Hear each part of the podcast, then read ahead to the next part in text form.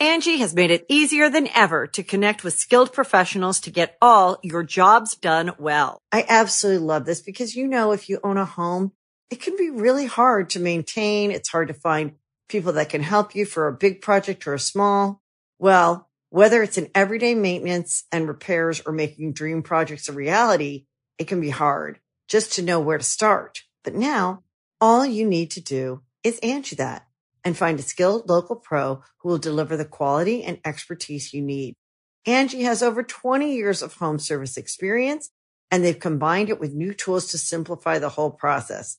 Bring them your project online or with the Angie app, answer a few questions and Angie can handle the rest from start to finish or help you compare quotes from multiple pros and connect instantly, which means you can take care of just about any home project in just a few taps. Because when it comes to getting the most out of your home, you can do this when you Angie that.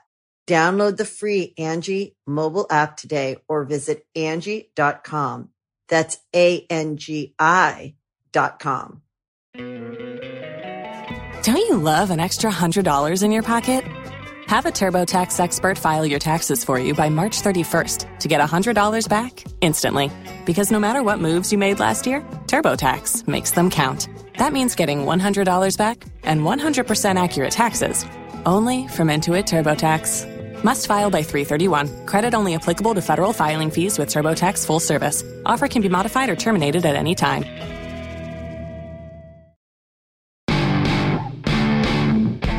Welcome to a special episode of Past Gas. Uh, we are all in our living rooms uh, separately. Uh, you know why? Uh, won't, won't talk any more about it. We're going to power through this and have a good episode. Yeah. Yeah, yeah, yeah. Yeah, yeah, yeah. That- that's all you guys have to say? Yeah? yeah. I'm very glad to talk. Yes, I'm very glad to talk to you guys because I've been in my apartment now for two weeks, basically by myself. Um, it sucks. Uh, I don't know what else to say. Yeah, I can't even imagine how it is, you know, as as a single person. I'm really happy to have my fiance here, but we're we're kind of getting at each other's throats already. oh man. So I this week we are doing the Cannonball Run Part Two. Uh, uh, you know, last week we talked about the the inaugural Cannonball Run, why they started it, how it was a protest against government regulation.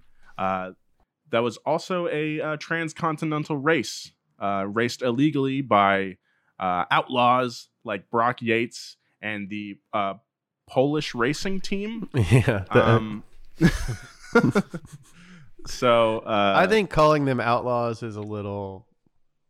I don't know. It's a stretch. Well, it was yeah, I illegal. think they they kind of romanticized it a little bit, but it's just like guys speeding. Mm-hmm. That's fair.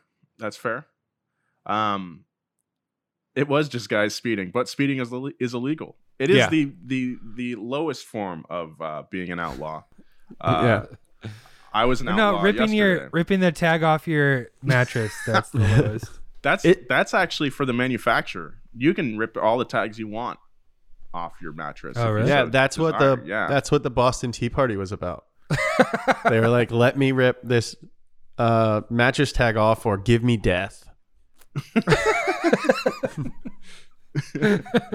I have not even introduced ourselves yet. Uh, I'm Nolan Sykes.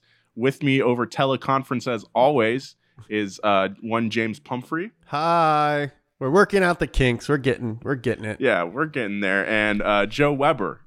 What's up, uh, Pass Gas Nation? Uh, all right, yeah. So let's roll that theme song, I guess. Past Gas Podcast. It's about cars, it's not about forts. Hey guys, welcome to the Past Gas Podcast. If you like Past Gas, please help us grow by giving us a good rating and a nice review on the podcast platform of your choice. It'll really help us out, and I really appreciate that. So thank you. All right, now for the show. After stories of the second running appeared in Car and Driver and Auto Week magazines, the secret was out. It seemed like everyone in the nation was talking about the Cannonball Run. Letters and phone calls poured in offering support, dismissal, and occasionally outright disdain for the event. You know, nerds. Yeah. Got him. oh no. In the end, though, it seemed as though a majority of the public viewed the race as a chance for a small group of, quote, mostly trained drivers to just blow off some steam and embrace their wild side while pursuing a record that most people thought was impossible to break. And now that the story was being talked about on national news broadcasts, it seemed like as good a time as any for Brock Yates to announce the next event. The third Cannonball Run was scheduled for November 13th, 1972. Step one, as always, was finding the car. Now, Kirk White, the man who had lent Yates and Gurney his Ferrari Daytona, had just sold that Ferrari Daytona. And that meant that revising his previous strategy and breaking records with the Ferrari was off the table. Turns out, being an editor of Car and Driver wasn't exactly giving Yates Ferrari money. So he had to find an alternative. Yeah, car journalism doesn't pay Ferrari money. Mm-mm. I think technically we're car journalists and we can't even afford Evos. Anyway. That is unfortunate. yeah. Maybe an Evo 2. An Evo 2, maybe. Yeah, maybe an Evo 2. But it would be a bad financial decision for either of us. Did you guys see that uh, Evo 9 Jackie Chan edition No. that I posted in Slack? That's cool. Uh, I guess they just let him design an Evo 9 and they made 50 of them. Whoa. That's sick. He like famously Yeah. loved Evos. He drove them in uh I forget what movie, but he drives an Evo in some in like movie. a bunch of different movies. He Yeah. I he seems like he's sponsored by Mitsubishi because he drives like uh Pajero Pache- Pajero Pajero Pajero. Pajero? uh Turbo in like this 80s movie. He drives an Evo 3, he drives an Evo 9. Like oh and one of those Starions too. oh, that's I cool. love Starions. Yeah. Those are sick. Yeah. There's this guy named John Lazarak who uh, has an LS7 swapped uh, Starion, and it's one of the fastest cars I've ever been in. I got to ride in it at an autocross, Mhm. and It's it's crazy. my eyes almost came out of their sockets. It was amazing. Yeah, that's that's a wild car. Dude, you almost pulled a, uh, uh the mask. yeah, yeah, yeah. it was crazy. Like uh, like air horns were playing as my eyes flew out of there, out of my skull. Auga. And uh, little little sneak peek, we're doing uh, up to speed on Pajero coming up soon. I think I'm gonna record it either today or Monday. So That's cool. from my Hey, this is cool. home. we can both film our shows at the same time. We don't have to share equipment anymore. Yeah, normally Nolan and I can't film at the same time. We gotta alternate, but hey, now we can. All right. Immediately, Brock reached out to Moon Mullins, the PR man, with a plan from Dodge that he was able to borrow the Moon Trash 3 wagon from. At this time, Dodge was heavily involved with Cotton Owens, an ex stock car and NASCAR driver out of Spartanburg, South Carolina. Cotton Owens was a pretty cool dude. He was known as the king of the modifieds. Owens found most of his success in the field of stock car racing, winning 19 out of the 23 races he entered in 1949 and tallying up 54 more wins in 1951. Holy crap. That's a lot of wins. Yeah, this guy is a god. But Uh, also, dude, what's with NASCAR drivers have the coolest names? yeah, Yeah. Cotton Owens? that's a sick name. That's why, like, what uh, would your let- what would your NASCAR name be if you raced in NASCAR? Uh, I think I would I would keep my name, but I'd add nasty to the beginning. So I'd be Nasty Nolan Sykes. that's tight. Am I allowed to change my last name too? Yeah, you can just be whatever you All right. want. I think my name would be like Pickle Martini Jr. Oh, nice. Mine would be like uh patina flywheel. Oh yeah, that's like a t- two parts of a car. Those are two car terms. you could you wouldn't you wouldn't have any other choice but to be a race car driver. No. They'd be like, Forced into "You- it." You want to go to med school? Not with that name. Get behind the wheel. Yeah, Dr. Patina Flywheel. Get out of here. so 24 of those wins in 1951 were consecutive, which is amazing. This guy, how do I not know about this guy already? This is this this guy's the best. Uh, he was also a three-time three-time uh, United States Modified Championship winner. Uh, he also won in 1957 at Daytona Beach, securing Pontiac's first NASCAR victory. So this guy's got a nice little legacy in NASCAR. Cotton Owens' racing career was an interesting one, and like many racers, it was dotted with the occasional accident. In 1955, he was involved in a four car pileup at Daytona. The accident was so severe that one of the cars actually burst into flames, and Owens reportedly reportedly risked his life to pull the burning driver from his car and rolled him around on the sand to snuff out the flames. Later, when being forced into the ambulance in a state of shock, he tried fighting police officers and paramedics while only saying, I've got to get my car. Oh my I God. love this guy. What a day. This Uh, is, yeah, seriously. What Owens was really known for was the ability to build Dodges. In the mid to late 60s, Chrysler provided full factory support to Cotton Owens Garage. He helped create some of the most impressive Hemi powered stock cars at the point. It was well known that any car touched by Cotton Owens was almost unbeatable. Even racers such as Mario Andretti and Al Unser would come to Owens for advice and to race in his cars. In 1998, he was named as one of NASCAR's 50 greatest drivers, and he was one of five individuals chosen to be inducted into the 2013 NASCAR Hall of Fame. All right, I'm glad that he got his he got his due, his recognition. This guys- guy's amazing. Owens was the guy when it came to getting a race car done. And through a classic, I know a guy who knows a guy connection, Dodge PR man Moon Mullins connected Yates with Owens. Uh, when it came to it, Moon Mullins still had to find Yates a car. Now, this was 1972. The muscle car era was still going, but slowly losing life.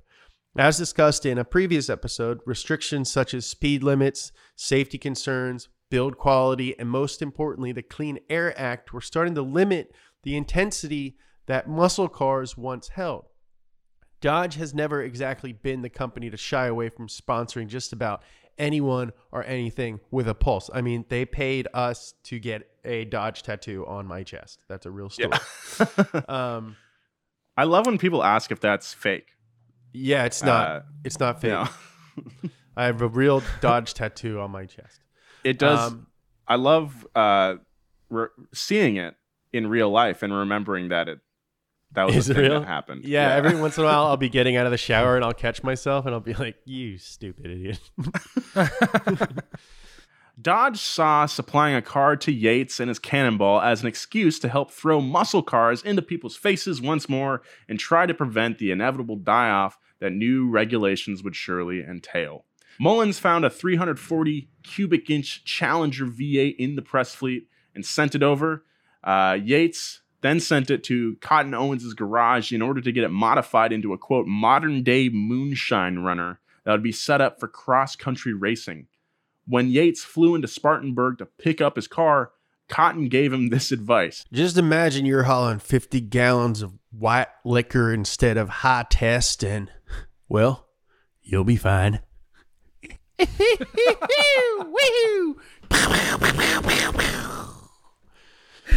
So dumb. The gunshots are part of the quote. The race was set for November 13th, 1972. At one point, the entries for the third cannonball reached 37 teams, although several of them dropped out early.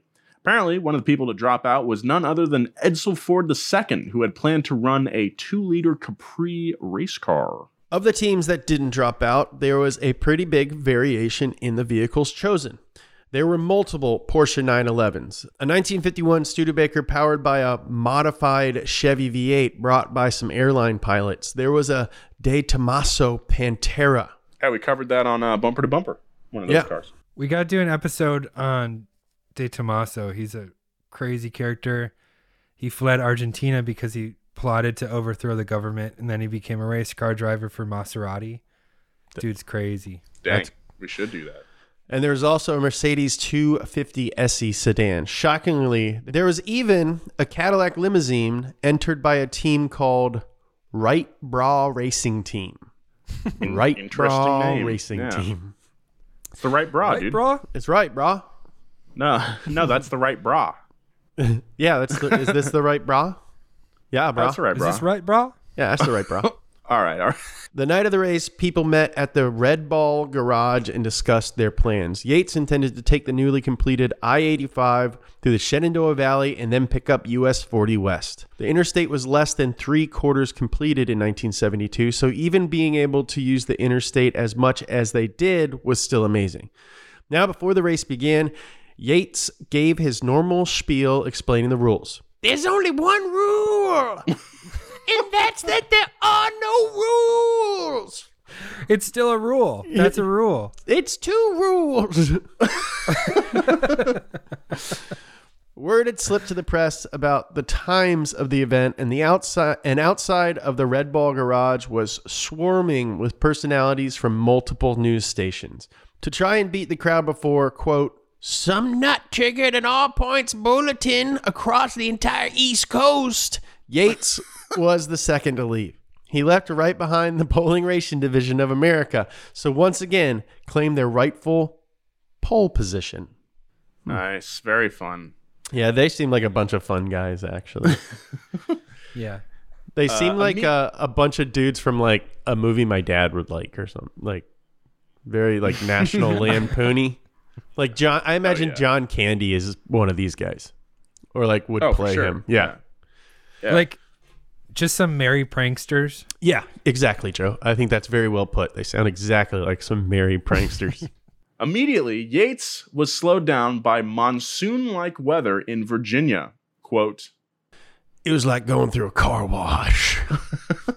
the storm delayed every team and was hailed as, quote, the worst storm of the year. A team that brought a Chevy Vega quickly found out that their lack of cruise control was a real problem when it came to uh, the comfort level of the ride. So, with some modern ingenuity, they invented some cruise control for themselves. They strategically stuck a snow scraper they had lying around in the trunk and jammed it under the steering wheel onto the gas pedal. Oh uh, they did that. Jesus. Wait, so they're they're immobilizing the steering wheel and also jamming the gas pedal at the same time? I'm sure it's like under the dash somehow, right? Like that's pretty awesome. Uh, and they did that for the entire race, keeping the car pinned at the top speed of 110 miles an hour. That's With absurd. that, I don't know. little If. I was if I was racing, I don't think cruise control would be like my biggest priority. It was highway racing. That's true. Yeah, because you It's just a straight line. yeah, and you'd get like some pretty bad leg crampage. But that is That's true. absolutely insane, and I would not do that. One team that was driving a Mercedes Benz 250 SE sedan was filled with some pretty lofty names, the biggest of these being Pete Brock, also known as the designer of the Shelby Daytona Coupe. Uh, we mentioned him in uh, Ferrari versus Ford Part 3. Now, Pete Brock and his co drivers Dick Gilly Gilmartin and Jack Cowell had a vis- very specific, if not blasphemous, idea in mind for how to get across the continent. An hour before the race, Brock's co drivers arrived at Red Ball after completing their quote, mysterious quest to find the proper vestments. That sounds very weird. Mm-hmm. Trying to Inside, find vests for the race, yeah. matching vests. Inside this bag of goodies uh, was a pair of black slacks and matching shirt with a reversed collar. According to Brock, They're dressed like they're dressed like priests. yeah, yeah, they dressed up like priests. Yeah. Uh, and the costumes fit the team name pretty well as they went by the the Flying Fathers. Um, Gilmartin committed to the bit with a South Boston Irish accent. Oh yeah, no, we're just uh we're going over here to help all these sick kids. Ah, we gotta help the kids. That's South Boston. Are you gonna do that for the entire race, dude? uh yeah, I think so. I think I will. Go park the car in Harvard Yard. uh there wasn't a lot of traffic on the interstate, and that meant that the Flying Fathers really were flying down the highway. Though that changed when they hit Oklahoma, where they got pulled over after flying over a railroad crossing to discover a cop on the other side. Of course, when the cop saw them, he said he was concerned for their safety and asked if they'd been drinking, which Gilmartin incredulously responded, Speed? Liquor? I mean, you know, priests they definitely don't like going fast. So I think that was a great, great, um, incredulous response by Gilmartin. You know, Yeah. no man of God would ever want to drive fast. You know? No, but they Or were. drink liquor. No, they they they, drink. they love they love liquor. It's like part of the thing, like wine. Yeah. Like we- they Yeah. do it every every Sunday morning. They're like, ah, yeah.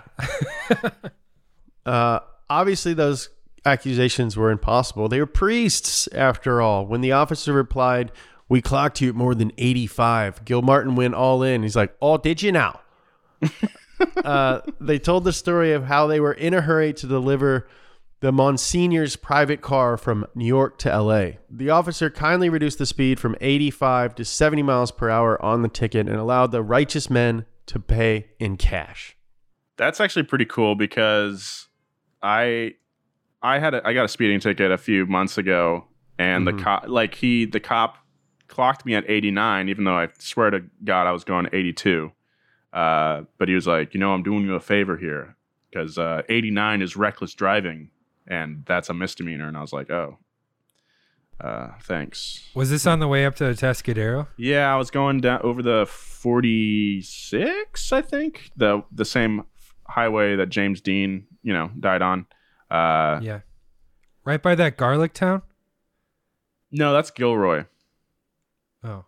Yeah. By the artichoke town? no, I I can't remember where it was. I think it was outside Lost Hills. Um, but yeah, I still maintain that I was going 82. Anyway, Tell it to the judge. I got something to say. Tell it to the judge. Well, it turns out they weren't the first contestants to annoy the fuzz. Down the road at the Arizona New Mexico border, uh, after cresting a small hill, the Flying Fathers were greeted by a wall of flashing red and blue lights. As they slowly drove through the wall of police officers, uh, they realized that they were going to be let through. After making it through, they recognized a couple of the cars from the Red Ball Garage. It turned out that the 5 had caught word of the event and set up a roadblock to stop as many of the competitors as possible in their tracks. The Heavenly Prospectors opened up as soon as they got through the roadblock and made a great pace towards the finish line. Now, Brock and his team had almost the perfect run. They had hit only green lights since they arrived, and they only had one actual run in with the police. But as they entered Los Angeles, they were stopped by a train in Riverside for 12 minutes. When they arrived at the Portofino Inn, two other cars had arrived before them. They had lost by exactly 12 minutes. Oh my god. Dang. That sucks. That sucks. yeah. One team that didn't make it to the finish line, though, was the Wright Bra Racing Team. The Wright Bra Racing Team was driving the brand new Cadillac limousine. They got the limousine by convincing the owner of the limousine service that they were borrowing the limo for three women who were in town for a few days of fun in New York City. Though they did at least pimp out the limo with racing tires and aircraft headlights, the team was sponsored by the Wright Bra Company, which is how they got their name. Almost immediately, the limo was pulled over after passing a trooper. The team managed to get lost in Texas. During their fantastic time in beautiful Texas, one of the team members was taking a nap in the back, like you do, and woke up to the puzzling realization that, gee, the windows fell up. As it turns out, the third driver of the team, who was very inexperienced with driving, had fallen asleep at the wheel about 30 miles outside of El Paso. The limo went off the road and rolled a few times just short of a ravine. The back of the limo had no seatbelts, which was rather unfortunate for the driver who was taking a nap back there. The accident caused them to receive a nice dunking from a porta potty that they had brought with them. Oh God, no, no. why would? I mean, I understand why you'd want that, but no. Wait, so they they're towing a porta potty and then they they crash and the porta potty dumps all that liquid into the back of the limo? No, I think that they probably had like a smaller, like sort of maybe like camping toilet. yeah, they situation probably. I think it was like a s- like a little squatty potty that they just had back there. Yeah, Uh, you Uh, and it's full of just gush. yeah. gush. I mean, these aren't that long of races. They're like what, you know, like forty something hours. Like, Yeah. if you poop in, in the limo, you're a jerk. yeah, it ruins the limo. Yeah, oh it, man, it ruined the limo so bad that they uh, bought it from the owner. Oh my god. Hey man, really love the limo. Um, we're actually gonna buy it from you. You know, you don't need to you don't need to see it or anything. We just really like the title. oh, cool! I just want to get some stuff out uh, from. No, uh, no. I mean, what like what kind of stuff? Because I, I can send it to you. I can send it to you. Yeah, it's cool. I mean, you guys are here. I just like run out and grab some of the stuff. No, no, no, no, no. Um, I just, I. How Look, I- dude, we're gonna send you your stuff. All right, just I get just, out of here. I just think I should go. Get, oh my god! Oh my god! We'll be right back with more of this story, but first, a word from our sponsors. Angie has made it easier than ever to connect with skilled professionals to get all your jobs done well. I absolutely love this because, you know, if you own a home, it can be really hard to maintain. It's hard to find people that can help you for a big project or a small. Well, whether it's in everyday maintenance and repairs or making dream projects a reality, it can be hard just to know where to start. But now all you need to do is Angie that and find a skilled local pro who will deliver the quality and expertise you need. Angie has over 20 years of home service experience and they've combined it with new tools to simplify the whole process. Bring them your project online or with the Angie app, answer a few questions and Angie can handle the rest from start to finish or help you compare quotes from multiple pros and connect instantly, which means you can take care of just about any home project in just a few taps. Because when it comes to getting the most out of your home, you can do this when you Angie that. Download the free Angie mobile app today or visit Angie.com. That's A-N-G-I dot com. Hey, is there any chance of doing a limo for a season of High Low? Probably. I'm gonna say no, Yeah. unless we turn it into like one of those monster truck limos. Now Yates had won again. In the end, But sorry, sorry, just one about limos. Like I Mm-hmm. used to think that limos are like the ultimate sign of like success. Yeah, you know? Like, fanciness and fans. fanciness. Now, I would much rather just have like not a limo, but maybe be driven in like a nice car than have a big car like that. You know, Mhm. Yeah, they're not very practical. You end up having to like walk to the from the front to the back with like like Yeah. just ducking. yeah. It's like too long. You don't need a car that long. But I, w- I That's why I like those conversion vans with like the extra thing on top for Oh, standing. yeah. You so you oh can stand yeah, up in it. yeah, Yeah, That's like like, a- what LeBron has. yeah, It's like, a nice NBA. Yeah, yeah, a nice um like sprinter van with with like luxurious seating. Sounds like my speed. And a GameCube. Yeah, one hundred percent. Wall to wall TVs and a water fountain that only has Powerade in it. Yates had won again. In the end, 26 teams reached the Portofino and most importantly, the race was no longer a secret. Literally everyone knew about it. It was on the news. Reporters were everywhere. Now, I know that we said a few times now that the race was no longer a secret, but this time, like everyone really knew about it. People were begging for the next race, but at the same time, the US started to feel like it was ara- unraveling around people. Watergate was shaking the US political system to its core, and Vietnam was still going on, entering its 22nd year by 1973.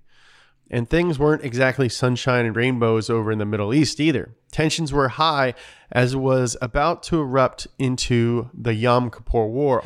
The Yom Kippur War resulted in the intensification of the Organization of Petroleum, aka OPEC. You ever heard of it? Now, OPEC tightened regulations on oil pricing and production, which led to what would be known as the two year oil crisis. Oh, there Yeah, it is. There it is.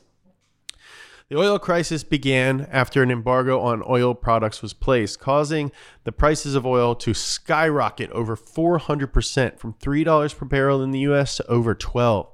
Lines formed at gas stations all over the country.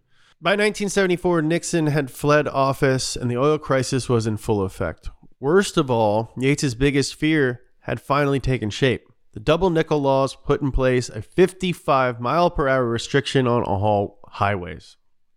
The goal of the law was to conserve fuel as well as create a safer driving environment. Signs popped up all over the place that stated 55, stay alive. Now, while it's true that due to aerodynamics, each five miles per hour you drive over 50 miles per hour is like paying an extra 15 cents per gallon of gas. 55 is a very boring speed. Oh my god, it's the worst. Yeah. Uh, back It's like the 25 for highways. 25 sucks. yeah. um, like when I, me and my ex girlfriend, we went up to Tahoe to buy a truck, and I had to tow it back, and uh, it was a huge old F one or F two fifty on a U-Haul trailer, um, and on the trailer it's like, hey, stick to fifty five. So I stuck to 55 all the way from Tahoe down to LA. It took us like 16 hours to get down oh my here. god. That was like 12 hours. But um, it was the most boring drive of my life. 55 sucked. Did you say stay safe though? I did Stay stay, safe. Did stay. Yeah, didn't have. Uh, yeah, I stayed safe. Stayed slow. No blowouts. So it was all good. Suddenly, the notion of recreational driving for any reason became unpatriotic. The cannonball was indefinitely put on hold. But indefinitely wasn't all that indefinite. The next race was scheduled for April 23rd, 1975. The general view of participants was, eh, well, this sucks. Oh well. Looks like it might get a bit better soon, though. Uh, entries for the race were submitted directly to the magazine, Wow. which is pretty cool. It's like Power Tour now. Mm-hmm. basically.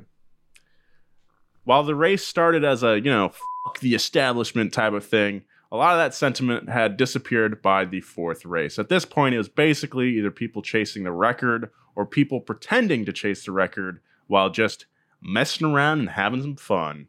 So, James, you and I were having a discussion about this Uh-huh. uh, a little earlier, how this is kind of what you expected at this point in Mhm. this story. Yeah. know? Yeah, it's like Um, kind of a weak thing to be like, yeah, I'm going to stand up for the man by, you know, driving a car really fast. It's like, okay, all right, dude. like, now for this event, Yates decided just to run the Challenger again, this time with a few uh, updates. He installed a 22 gallon NASCAR fuel tank and a posi traction rear diff.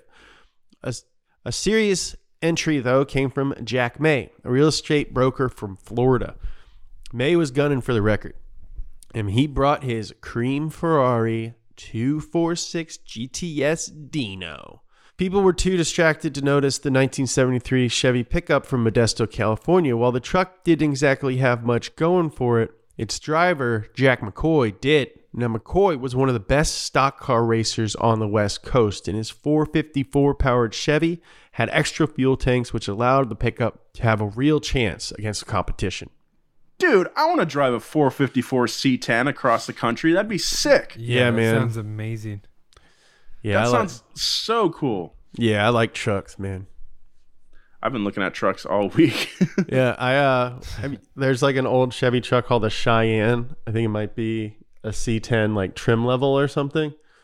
But um, I was in an old folks home, Casey's grandparents, like before we got quarantined. I was hanging out with them, and this dude just has like the nicest, like old Chevy truck with like 454 badges on the side and just like big like Mickey Thompsons on the back.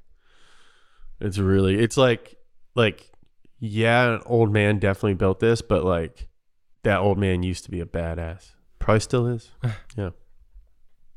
In the face of the double nickel laws, citizens had discovered and popularized citizen band radio, also known as CB. And by 1973, Channel 19 had become a coast to coast alert system uh, that people could report the presence of smokies or I got a smoky over there. cops. Yeah.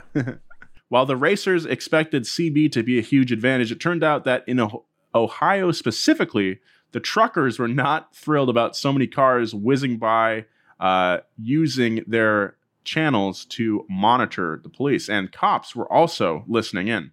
Ohio was and is still known for its ruthless enforcement of speed laws. Yates and his team lost over 30 minutes after being chased into a truck stop and forced to hide from the police. Have you ever hid from the police? Mm, Yeah. Not in a car. Me neither. Not in a car. You just like pull over and you you turn your car off and you pull your seat down. No, have you done that, Joe? Yeah, I was. I might. I might have been a little paranoid at the time, Yeah. but oh, I get it. uh, I don't know if they were actually chasing me or not. It wasn't. There wasn't like lights or anything, but I was like, it was. It was. There was a time in my life where I was like a cop magnet, and I was just like always. I never like stopped doing shady shit, but I would just like get pulled over and get arrested. I got arrested five times in like my junior year. Of high, High school? school. Wow. Damn. Yeah. For doing what? Oh, having fun. I don't know. Yeah, dude, that sounds cool. Uh, when I was like 19, me and my buddies were skating at Cal Poly, and Cal Poly has a strict no skating policy, and uh, we we had to run from the campus police and jumped in some into some bushes to hide from them. It was very it was fun, nice. and that it's fun if you don't get caught. yeah yeah yeah yeah. My story is not as cool. Mm. I was having fun, but it sounds like less less fun than what Joe is. Well, it turns out that you can have fun without getting arrested, and it took me way too long to figure that out. Jack May and his Ferrari placed in first place, establishing a new world record of 35 hours and 53 minutes. One minute faster than the previous record made years earlier by Yates and Gurney in their Daytona. That's pretty cool. Yeah. One minute. That's a lot. Not really. That's like so close when you consider how far they went. Yeah, That that's is- like a thousandth of a second. That's like Yeah. nothing. Yeah. The race wasn't very eventful for the teams, except for one team driving an old Bristol 410. Anatoly Arutunoff and Bill Proyer showed up with Nice. hopes of having a competitive time in the Bristol 410. During the race, they encountered a young female hitchhiker in Tennessee. Since this was the age before picking up hitchhikers meant that you were probably going to get your head cut off, they stopped to pick her up. When a cop spotted a loose license plate on the Bristol, they were stopped and then charged with violating the Mann Act. Now, the Mann Act, aka the White Slave Traffic Act of 1910, is a relatively unknown law that was aimed at curbing sex trafficking in the U.S. by her by prohibiting the transportation of underage women across state lines for immoral purposes. Now, as Yates phrased it, uh, the misunderstanding took hours to clear up and produced the most unusual and humorous excuse for a poor finish of all the cannonballs. Yeah, it's hilarious getting charged for sex trafficking. Also, that it seems like that cop was like waiting to pull someone over for that super obscure law. like just, oh, I can't wait till I can, you know, slap the man act on someone. Yeah, but I mean, it still is like illegal to transfer a minor across state lines, right? Yeah, I think I so. mean, If you're It should not a be. guardian. It should be. yeah. That's Yeah, on May 5th, 1975, Time magazine published an article titled Cannonball Dash. The article told of an event that was unsponsored, illicit, and carrying no prize money. The Cannonball does not exactly compete in the public imagination with the Indy 500 or Le Mans. Yet, among the dedicated speed freaks, the non televised, non spectacular has become something of a legend in the five tenuous years of its existence. The Time article was shockingly positive, going so far as to note that the participants made no public nuisance of themselves, suffered no loss of life or limbs, and racked up a total of 12 tickets. The article managed to bring even more attention to the run. Specifically, this time it brought the attention of Hollywood. ooh.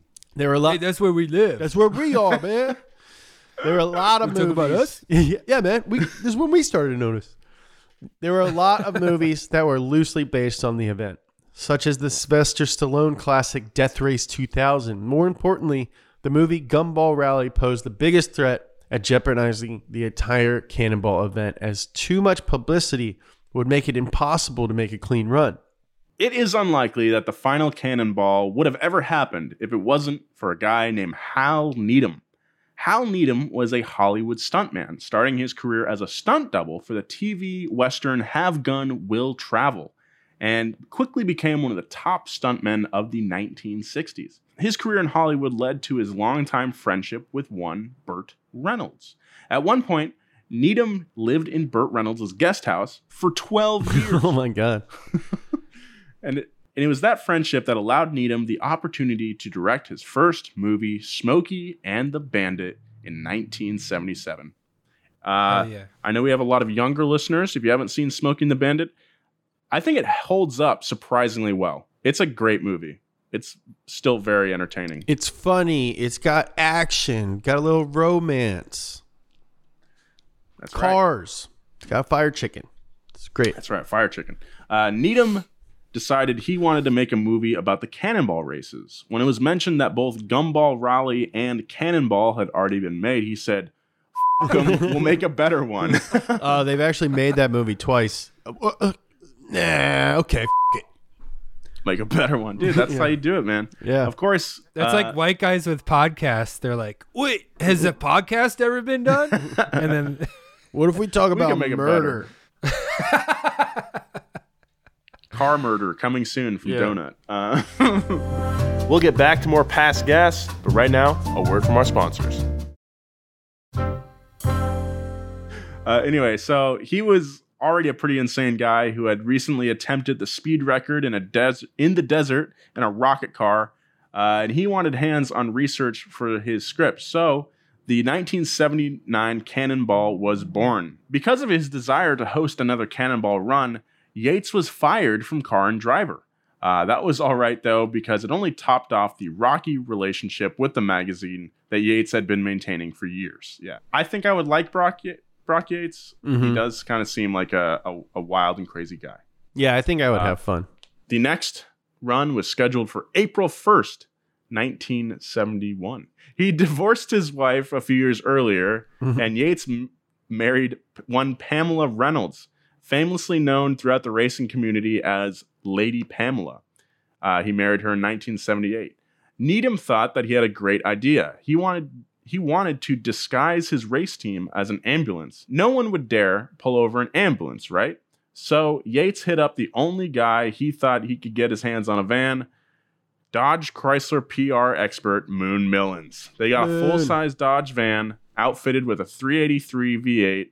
Uh, they got lights on it and they painted a Transcon Medevac livery on the side. Um, they took out the 383 and they put a 440 big block under the hood, and they Dang. even painted a tiny uh, counterfeit Michigan registration sticker on the rear license plate. I think, yeah, now this they is have like a- the most illegal thing they've done. yeah. So now they point. have a they have a hot rod van illegally painted to look like an ambulance with fake registration on it. yeah, What could go wrong? nothing. The crew would be Needham, Yates, his wife, Lady Pamela, and lock, stock, and barrel owner, the restaurant where the race began, George Lysel. Hey, uh, we got the guy who owns the restaurant with us this time. Now they now Pamela would play the patient. Her backstory was that she was a senator's wife with a rare lung ailment that needed to be transported to California for immediate surgery. And That's pl- this is amazing. awesome. And planes don't exist. I love that they have a backstory. A total love of these guys. yeah, a total of 47 teams entered the race, including in 1948 Rolls-Royce Silver Wraith imported from England, driven by an ex-royal family chauffeur. That's There sick. was a Boss 302 Mustang, a few Porsche yeah. 928s, even two people who planned to ride a BMW R90S motorcycle nonstop.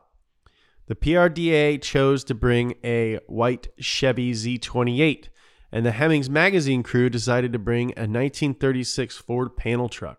The entrants were comprised of journalists, writers, racers, doctors, lawyers, playboys, and hardcore industrialists. The eclectic collection of personalities comprised what would have become the final official Cannonball run ever.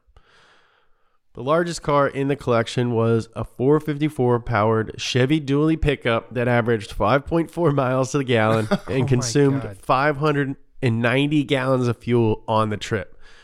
It won the critically acclaimed Friends of OPEC award at the end of the race. Uh, That's amazing. cheeky. Yeah. Nice. The race kicked off with the PRDA once again taking the pole position. Nice. Less That than joke never gets old. Never Ever. does. No. Uh, less than 80 miles down the road in New Jersey, Yates and his team were caught and pulled over on Interstate 80. This led to an amazing exchange between Yates and the two police officers. Yates and Lyle were dressed as the uh, ambulance as the EMTs and exited the vehicle immediately to consult with the officers. Okay, now they're impersonating emergency personnel. yeah. The three of them were able to convince the two officers that the person lying under the sheets on the stretcher in the van was the very a very important senator's wife who needed to be rushed to California as soon as possible, and flying was not an option due to her condition. After a bit of doubt, they talked their way out of the stop and continued on their way. The officers didn't realize that they had been had until the first stories of the event were published. Dude, that's so embarrassing. If you're a cop, you're like, ah, I, you know what, man? I knew it. I knew it. I told you, man. No, I was saying I had a hunch. To us in the steel womb of our Transcon medevac, Ohio resembled the Bonneville salt flats. They're After a while, fast. the van, yeah, I eat. they going fast. After a while, the van began to act up, eventually destroying its transmission. By the time the teams had reached Missouri on April 2nd, authorities had realized what was going on and set up Missouri as a statewide roadblock. Uh, Missouri accounted for perhaps 30 arrests in a 12 hour span. One competitor was stuck in the slammer for seven hours. Others were hauled before judges across the state.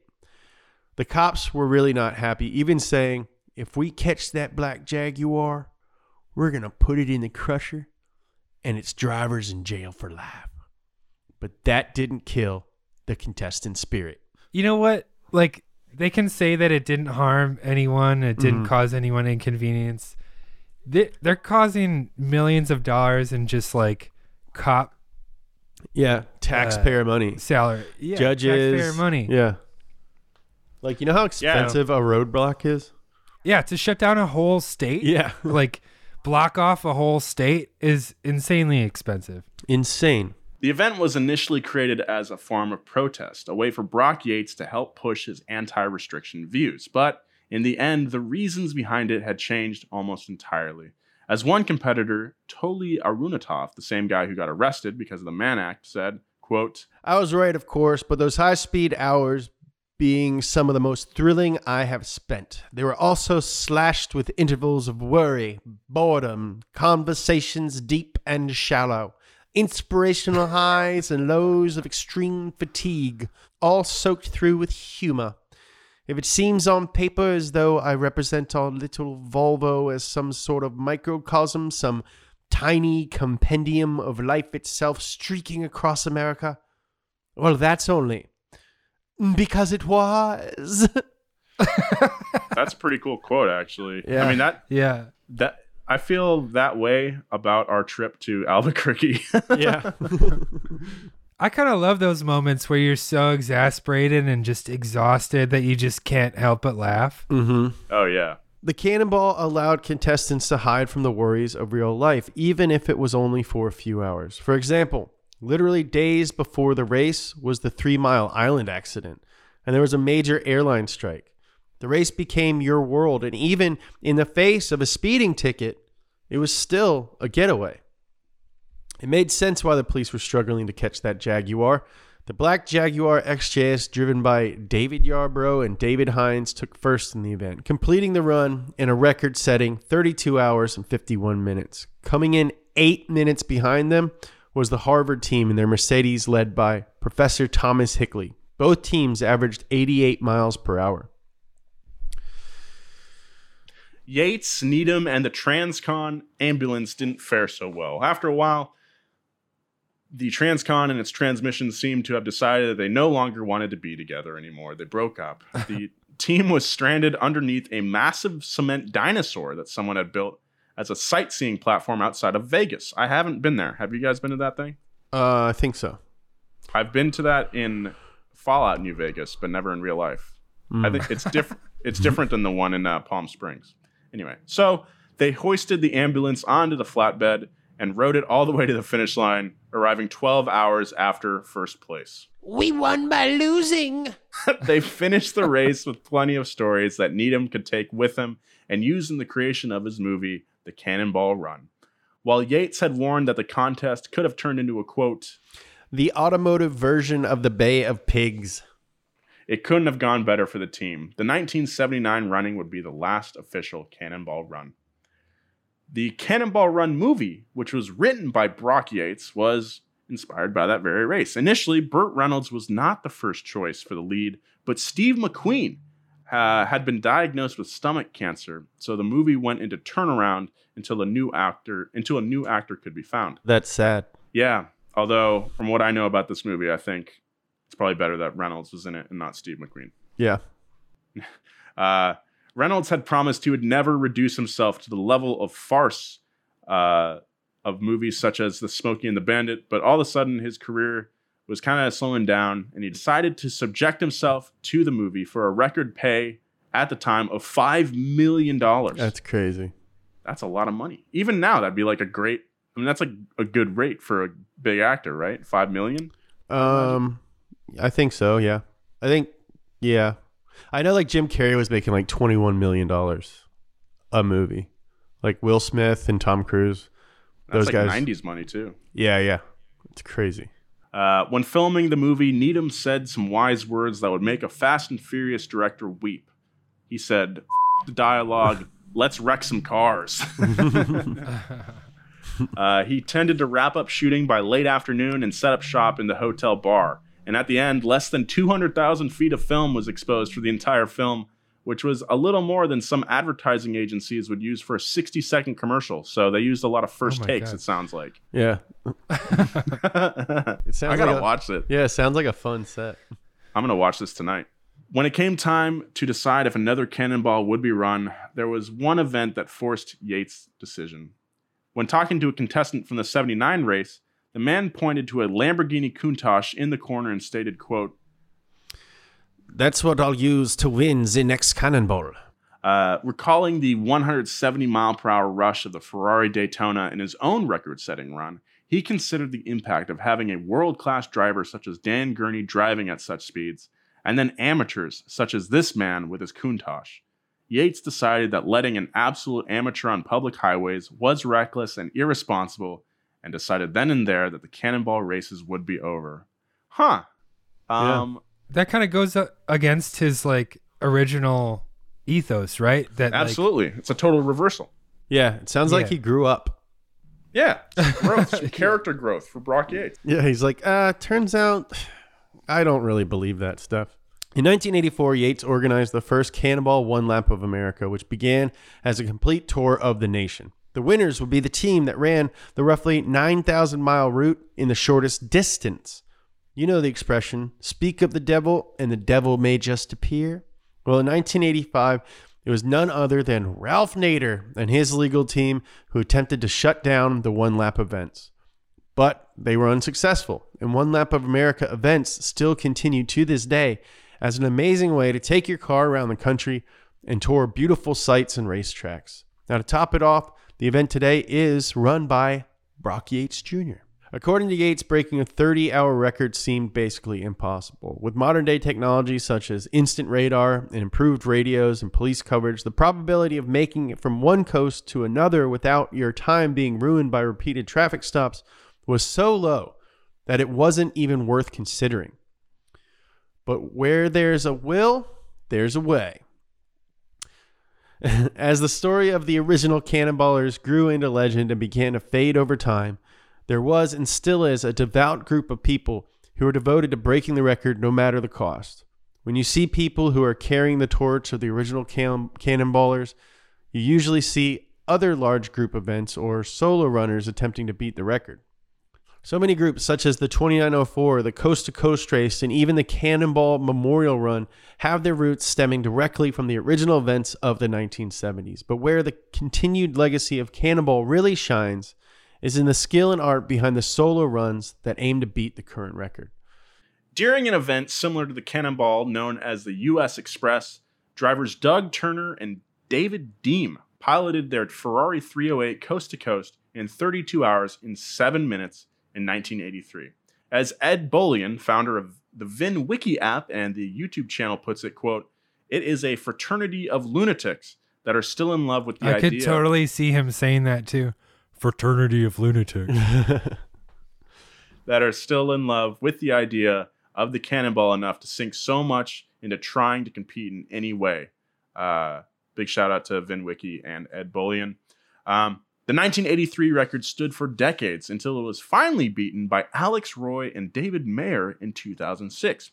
Uh, they completed the trip in 32 hours and 7 minutes in a E39 BMW M5 that was painted to look like a German police car. Alex Roy held the record until Ed Bolian and his team beat him in 2013 with a time of 28 hours and 50 minutes. Jesus. Damn, so he smashed it. Yeah. Yeah. Uh, in his 2004 Mercedes Benz CL55 AMG. Uh, that was a mind blowingly fast time. Once again, it seemed impossible that anyone would ever reach another time even close to this one. It was as if the stars had aligned and it was his destiny to hold an unbreakable record. But records are meant to be broken. And as recently as December of last year, the record was smashed once more. Arnie Toman, Doug Tabbutt, and Berkeley Chaddock completed the run from the Red Ball Garage to the Portofino Hotel in as little as 27 hours and 25 minutes. That's an average speed of 103 miles per hour. They beat the record in their specially modified 2015 Mercedes Benz E63 AMG, which had been tuned to make, you know, 700 horsepower and an exterior modified to make it look like a very nondescript silver Honda Accord sedan. That's my favorite. Just to compare, Cannonball Baker completed the first ever cross country trip in 11 days and 7 hours. And that was in 1915. Barely 100 years later, we are now measuring the period of time you can cross the continent in a time barely longer than the length of a full day. That's that's amazing, man. Yeah. Racing for the record is still a dream of a fair number of people around the world. As Mr. Regular once said, California is the finish line of the world. Well, completing the record today takes thousands of dollars invested into defenses to help evade police and having many spotters looking for slash distracting police wherever necessary. It's still an accomplishment that resonates with people. The event transformed from an occasionally self important political statement into a bunch of people who had one goal in mind to drive as fast as possible and have as much fun as they can while doing it without hurting themselves or anyone else. And honestly, that's pretty cool. yeah, I think um I think it's I think it's telling that that Brock Yates kind of had his transformation in his beliefs from thinking it was like a honest to god protest to Mhm. something that really is just about doing it for yourself, honestly. And just having fun and being goofy. Yeah. Yeah. that's And painting cars to look like emergency vehicles. Yeah, or like turning a Mercedes into a Honda Accord. Yeah, I think, Yeah. I think that's so cool and so creative. and just like printing out decals and I I think it's the most amazing part is just that cars are reliable enough to drive 103 miles an hour for 27 hours in a row. That's crazy to me. Like that you know, I they did have their problems like a couple things broke down here and there, but that a machine can drive that fast for so long and not really blow up. Yeah, Yeah. for sure. That is that is really cool. All right. Well, that's the story of the Cannonball Run. Um, I've been Nolan Sykes. You can find me on Instagram and Twitter at Nolan J Sykes. I'm James Pumphrey. You can find me on both of those at James Pumphrey.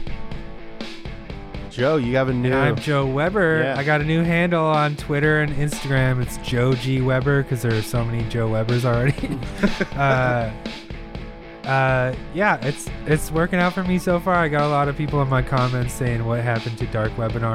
I think that's I moved on, moved on from that phase, and uh, this is my new brand. Right Yeah, on. And I, then- I love it. Of course, you can follow Donut across all social media at Donut Media. Um, all right. I love you. Yeah. Have a, uh, wink, wink. Be kind. See you. Thanks. Thanks for listening.